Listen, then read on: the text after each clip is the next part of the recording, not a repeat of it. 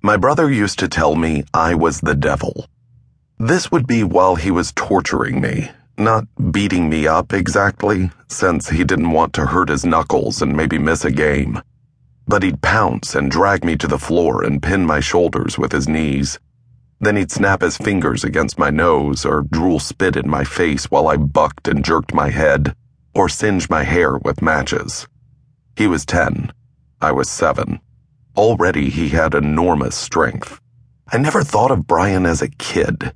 He'd loom above me with that flame red Irish hair, his blue eyes dancing wickedly, and he was brute and cruel as any man. There are boys in Ireland now throwing pipe bombs and torching cars. That was Brian, a terrorist before his time. And I was his mortal enemy. Is Tommy gonna cry now? He'd taunt me, rubbing those knuckles across my scalp. You big fucking baby. And I would. I'd cry. Not from pain, but sorrow. I'd blubber and bite my lip till Brian would release me in disgust, full of immense disdain because I couldn't take it. He'd lumber away and grab his glove, off to find one of his buddies from St. Augustine's, tough like him. I'd stare in the mirror above the dresser in the room we shared, still gasping the sobs away, hating my sallow skin and my blue black crew cut.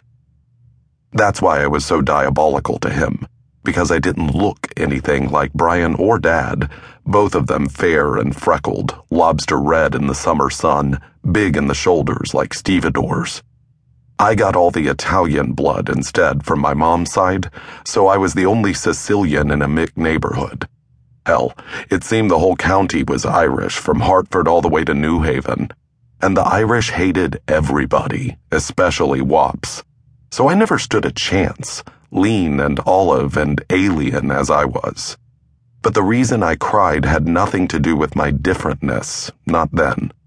It was because I wasn't good enough to play with my big brother.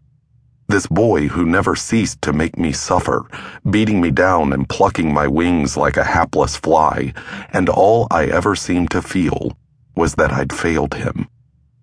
I haven't thought about any of that in 20 years. Well, nine, anyway. Since the day my father was buried in the blue collar graveyard behind St. Augustine's.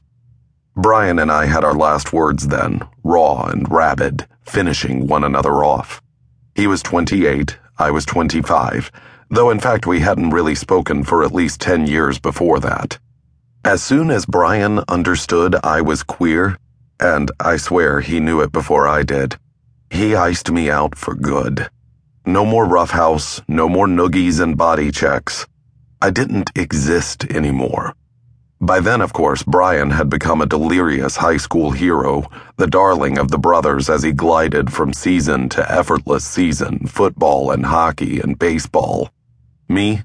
I was so screwed up I missed being tormented by him. I played no games myself. It doesn't matter anymore. I sit out here on this terrace 3,000 miles from the past and stare down the bluff to the weed choked ocean and the last thing I think of is Chester, Connecticut.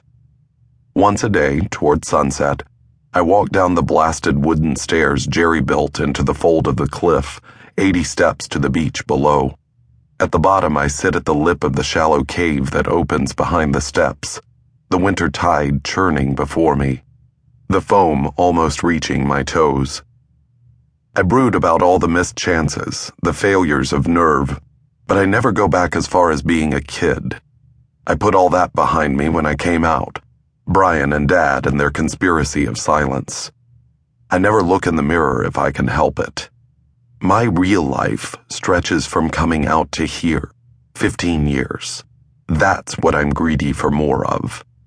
Sometimes out of nowhere, perfect strangers will ask, You got any brothers and sisters? No, I say. I was an only child. I never had any time for that family porn, even when I had all the time in the world. Which I don't have now. I know it as clear as anything when I turn and climb the 80 steps up. I take it very slow, gripping the rotting banister as I puff my way. This is my daily encounter with what I've lost in stamina. The neuropathy in my left leg throbs with every step.